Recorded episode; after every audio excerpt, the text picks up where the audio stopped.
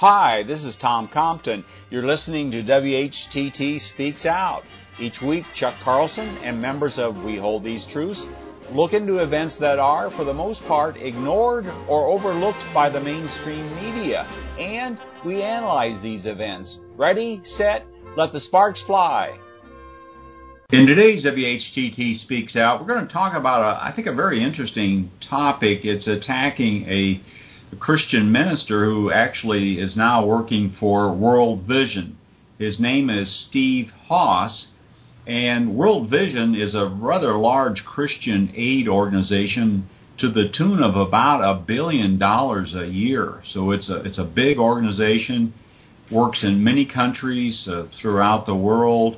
And what we're going to be focusing on today is an address that Steve Haas made at the Gordon Conwell Theological Seminary located in Southampton, Massachusetts.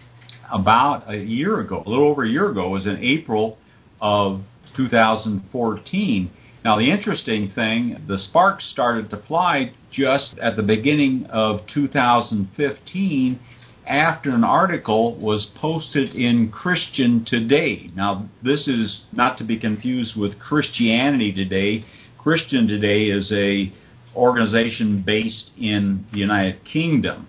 And so this is very interesting, and as a result of publishing his speech and attacking it in this Christian Today, well, I didn't actually attack it. It was reporting. It was pretty straight reporting, but the interesting thing are the attacks that occurred by Christian Zionists and Zionists.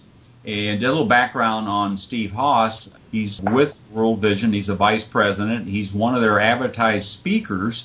And Steve Haas challenges Christians to live out loud. In his role with World Vision, the former youth minister, relief worker, and pastor is a passionate advocate of the poor. He speaks to the important issues that affect communities and churches and offers ways for people to make a difference in his world arena. Steve is a gifted and dynamic spokesman for World Vision's worldwide humanitarian work, with a role that includes working with church leaders, contributing to strategic planning on major issues, and communicating about global issues that affect the poor. I wish to add, mission leader Haas does not shy away from the war damage being done every day by Christian Zionist organizations, and he does not dodge Israel's brutality to its Palestinian neighbors and citizens. And this is a very unique fact. And what we want to do now is actually play the, quote, offending part of his speech at this address to this Gordon Conwell Theological Seminary. He talked about three things in this speech. It was published in a paper, Lausanne, LAUSANNE.org, that I understand was started by Billy Graham some years ago. It was entitled, All of Me, Engaging a World of Poverty and Injustice. And he focused on three areas. He talked about Rwanda, what had happened there. He talked about AIDS, and he talked about Palestine. So we're going to focus on the part about Palestine. It's interesting to me that the address was given in April of 2014, Lausanne didn't publish it until January of 15, and then everything hit the fan. The address itself didn't seem to generate too much. At least I can't find anything where the address generated any criticism. So often these guys, if something comes out and they hear about it, but it doesn't make much waves, they pick the we'll ignore it approach. It can't hurt us. Let's not give it any publicity. Mm-hmm. I think we all do that sometimes. But if it makes a little print somewhere and it looks like it might get around, then they try to take advantage of it and jump on it. This is just the Zionist way of going after their enemies. So let me play this now. Allow me to raise one more unintended consequence, and I'll need to go quick here because of time. As apartheid came to an end, one of our World Vision operatives who had been very involved with the African black community in trying to work their way through that found his way to his counterpart, Desmond Tutu, and he just asked, "What more can I do?" Desmond Tutu said, "Go to Palestine." We're done here. Go to Palestine. We've done that for the better part of 30 years. Now we've grown to the largest organization in the region. And for the better part of 60 years, many and perhaps some here have clung to a very narrow theological narrative that weds our Christian theology with a political ideology known as Zionism. Zionism, simply put, is a national movement to return Jews to Israel, simply put, what Jews perceive as their sovereign homeland. And as many of you know, recently your own Dr. Hollinger actually went with a group of senior theological statesmen, presidents of four other seminaries, to actually view the land, to listen to the dialogue, to hear what churches are saying, what leaders are saying on both sides of the wall.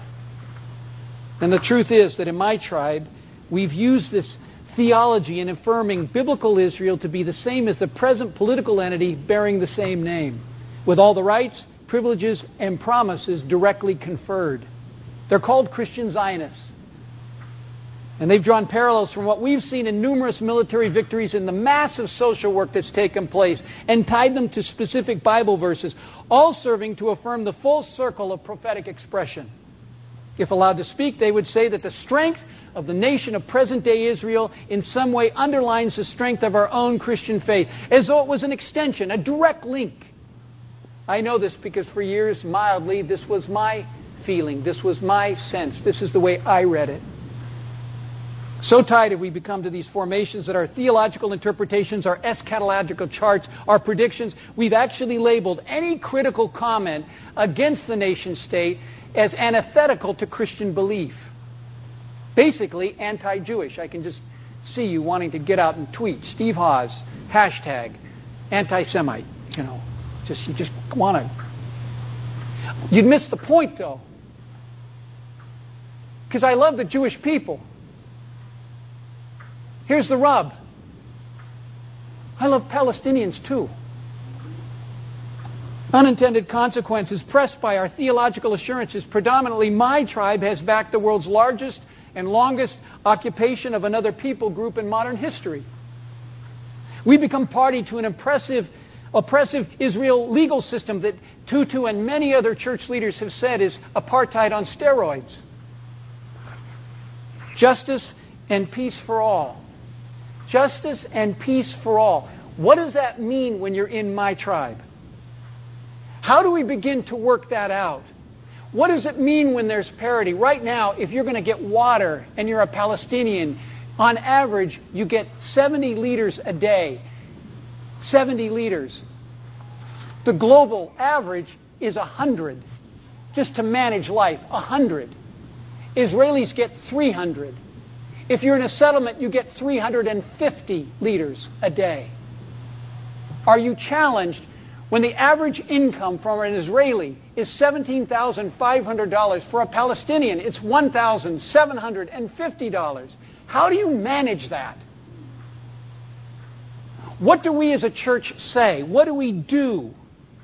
Hear me. This is not a one-sided rail. I'm the one who also says that we need to deal with the injustice on both sides. No one should feel afraid about living in safety and freedom.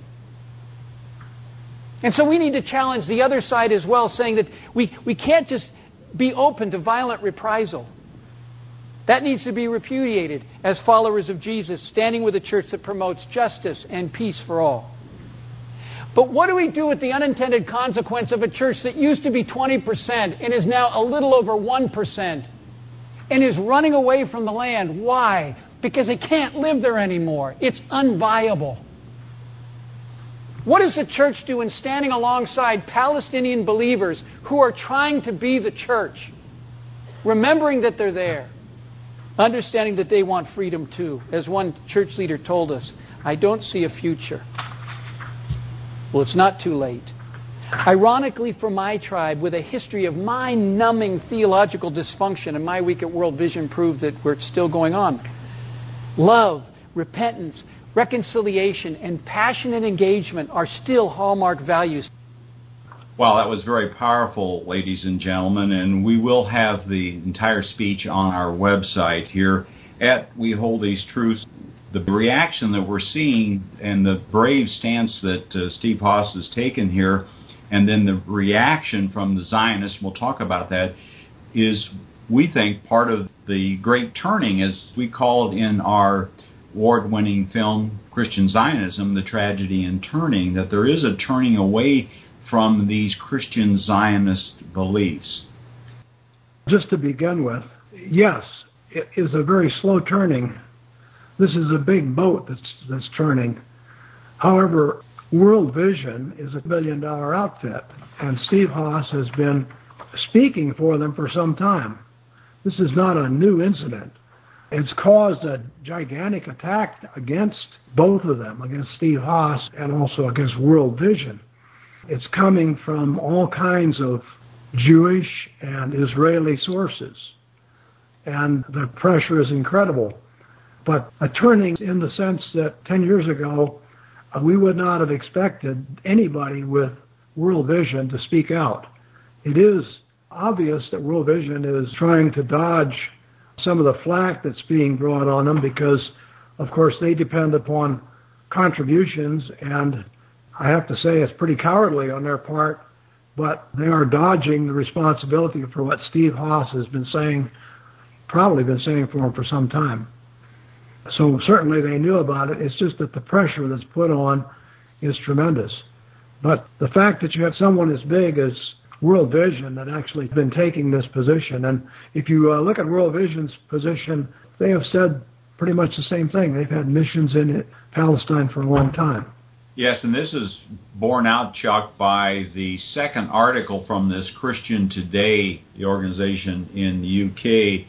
It's entitled, this was February 18, 2015, World Vision Disowns Attack on Christian Zionism by Vice President Steve Haas. And, quote, it says down here, now World Vision has issued a statement saying that the paper, quote, does not accurately reflect World Vision's position and views towards the state of Israel and the Palestinian people, and was published without proper World Vision approvals, unquote. The organization is, quote, concerned about the conclusions drawn from the article by some readers, unquote, it said. But if you go to World Vision's webpage and look, it makes it clear that they're very well aware of the treatment of the Palestinian people and they consider it wrong. However, they're dodging. But interesting also to note is that Steve Haas comes out of Willow Creek Church in Illinois, where the Hybels family was one of the first prominent evangelical groups to actually go to Palestine, attend the conference on Palestine at Bethlehem Bible College, and they've taken a pretty strong public position. They're one of the first evangelical churches to come out and take a strong position on right and wrong in Israel, Palestine, and Gaza. And Steve Haas worked there at one time. So here in 2011, we find out Lynn Hybels went to this conference, and 3 or 4 years ago, one of their alumnus pops up in World Vision. So it's slow and it's painful, but that's the way big issues are turned around. I've got the World Vision article right in front of me, and it, like you say, Chuck, it's kind of damage control, but at the same time, they do agree that there are inequities in the Israel-Palestinian thing. It says in the article, quote, World Vision affirms the right of Israel to exist and acknowledges the historic Jewish connection to the land. We also acknowledge the historic connection of Palestinians to the land and affirm a political solution that recognizes the right of Palestinian people to have a state of their own. And then it goes down and it says, we also believe that sustainable peace cannot be fully realized under the realities of military occupation, as it is a key contributor to poverty in the Palestinian territories and a source of fear and oppression for people there. And it says what we were talking about, with the infrastructure and basic services such as water, quality education, and health care are often in short supply. So they're denouncing, in a sense, Haas, but at the same time they're stating the things that he's complaining about and bringing. So it's to me, it's kind of damage control, how to keep the money coming in and still maintain that we're concerned about the poor and the children. With one exception, I would add, and that is that they have confirmed Israel's right to the land. And of course, I think they're making a biblical reference there. And that is leaning toward the evangelical Christian Zionist right. And of course, we would say that there is no biblical right to the land by anybody. The fact that the Palestinians may have one time been the Philistines does not mean they have a right to the land today. The notion that the Jews, quote, Jews of today, are the same as the ancient Israelites, and then they're entitled to the land because some ancestor might have lived there, whether it's true or not, or whether that really is a fact or not, is irrelevant in the rights to land. Land belongs to owners who receive it through proper method and title, and who have the key to it. I would point out one point of disagreement that we always have to watch for when we look at any religious group statement, and that is if they affirm that the present-day state of Israel somehow, as a result of ancestry, has the right to the land today. Obviously, that's not how Israel got the land today. They got it by capture and military defeat, and by gift from someone who didn't own it, England. Well, one of the attacks by a Christian Zionist by the name of Robert Stearns, he's with the organization called Eagle's Nest, and it appeared in the Jerusalem Post entitled, "When It Comes to Israel, World Vision Needs an Eye Exam." And so typically critics will use bludgeoning language. He starts off here, quote, "The toxic mix of lies, ignorance, and half-truths that drive the global movement to delegitimize Israel has washed up at one of the most widely known international Christian aid organizations." And it's blah, blah, blah. He brings out the old canard. Haas levels the familiar and intellectually bankrupt apartheid charge against Israel, failing to mention that the only truly free Arab population in the Middle East lives in the Jewish state, where they vote, sit in the Knesset and Supreme Court, blah, blah, blah, unquote. And as we know, the Arabs, the Palestinians, they're called Arabs as citizens of Israel, are second-class citizens. That's well known. So they fail to see this and always want to deflect to the spurious types of arguments. One of the claims that you just voiced is a very common one. From several of these articles have brought this up, that Mr. Haas stated that Israel is apartheid on steroids. And Mr. Haas never said that.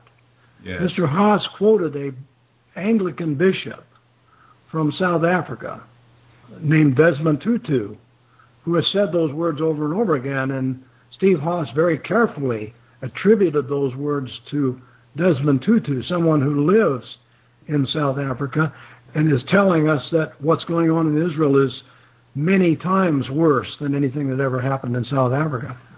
Now, one reason this is so interesting is that another friend of ours who criticized Israel and who is a vicar in a church in England named Stephen Sizer has been muffled by the Anglican Church in England.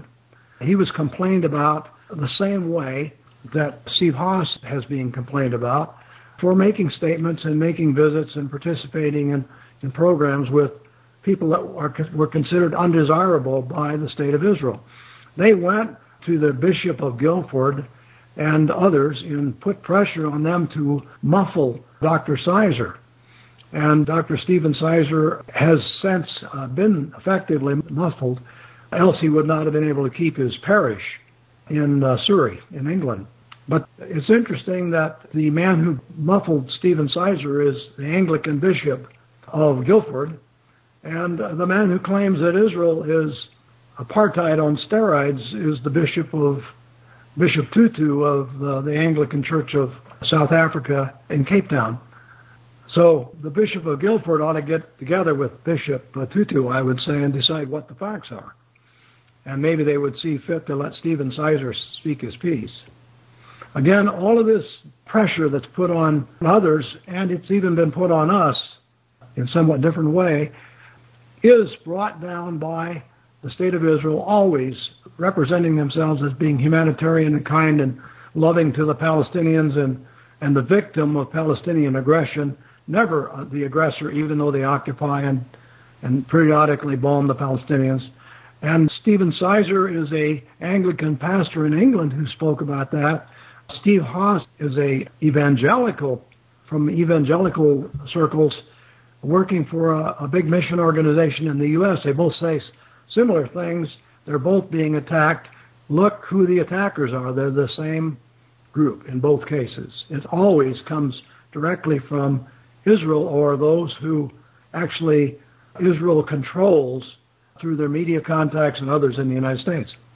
Well, it's interesting that it continues on. I think back just to 2011 when a Zionist organization in the UK called Hurry Up Harry waged a campaign. They had a very vitriolic campaign against Chuck Carlson and Stephen Sizer. This was in regards to the Christ at the Checkpoint, and Stephen Sizer has been active at, this is held at the Bethlehem Bible College biennially, and I think it's the next one will be 2016. They've had three of them to date, and that gets a lot of flack and gets the Christian Zionist and Zionist gets their ire up to unprecedented levels is about the only way I can describe it.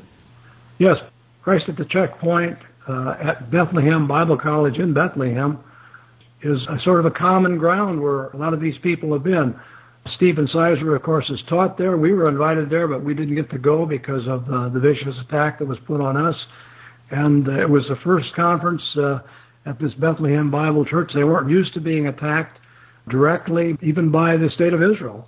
And so they canceled our appearance there and canceled our showing of our film there.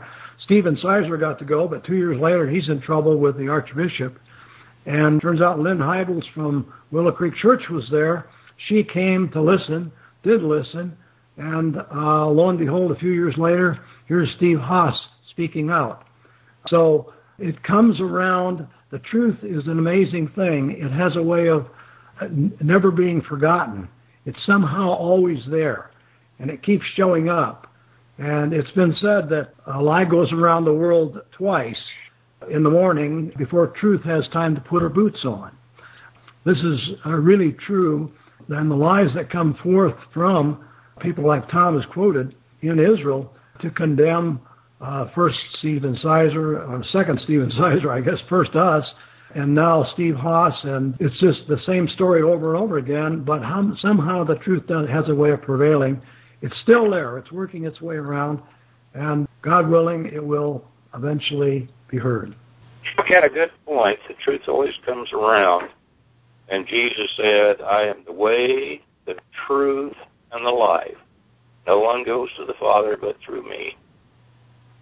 Amen. Amen. Well said, yes. Yeah. And so maybe we are seeing the great turning here. Like Chuck said, it's a slow process, but these are very encouraging signs. Thanks for listening. If you like this program, please let your friends know about it and our other thought-provoking podcast. And be sure to visit our website, whtt.org, for a wealth of information on Christian Zionism and other critical issues that we face. Also, at whtt.org, you can watch for free our award-winning documentary film, Christian Zionism: The Tragedy and the Turning, Part 1. Join us in our efforts to wake the town and tell the people. Start small, think big, and press on towards the straight gate.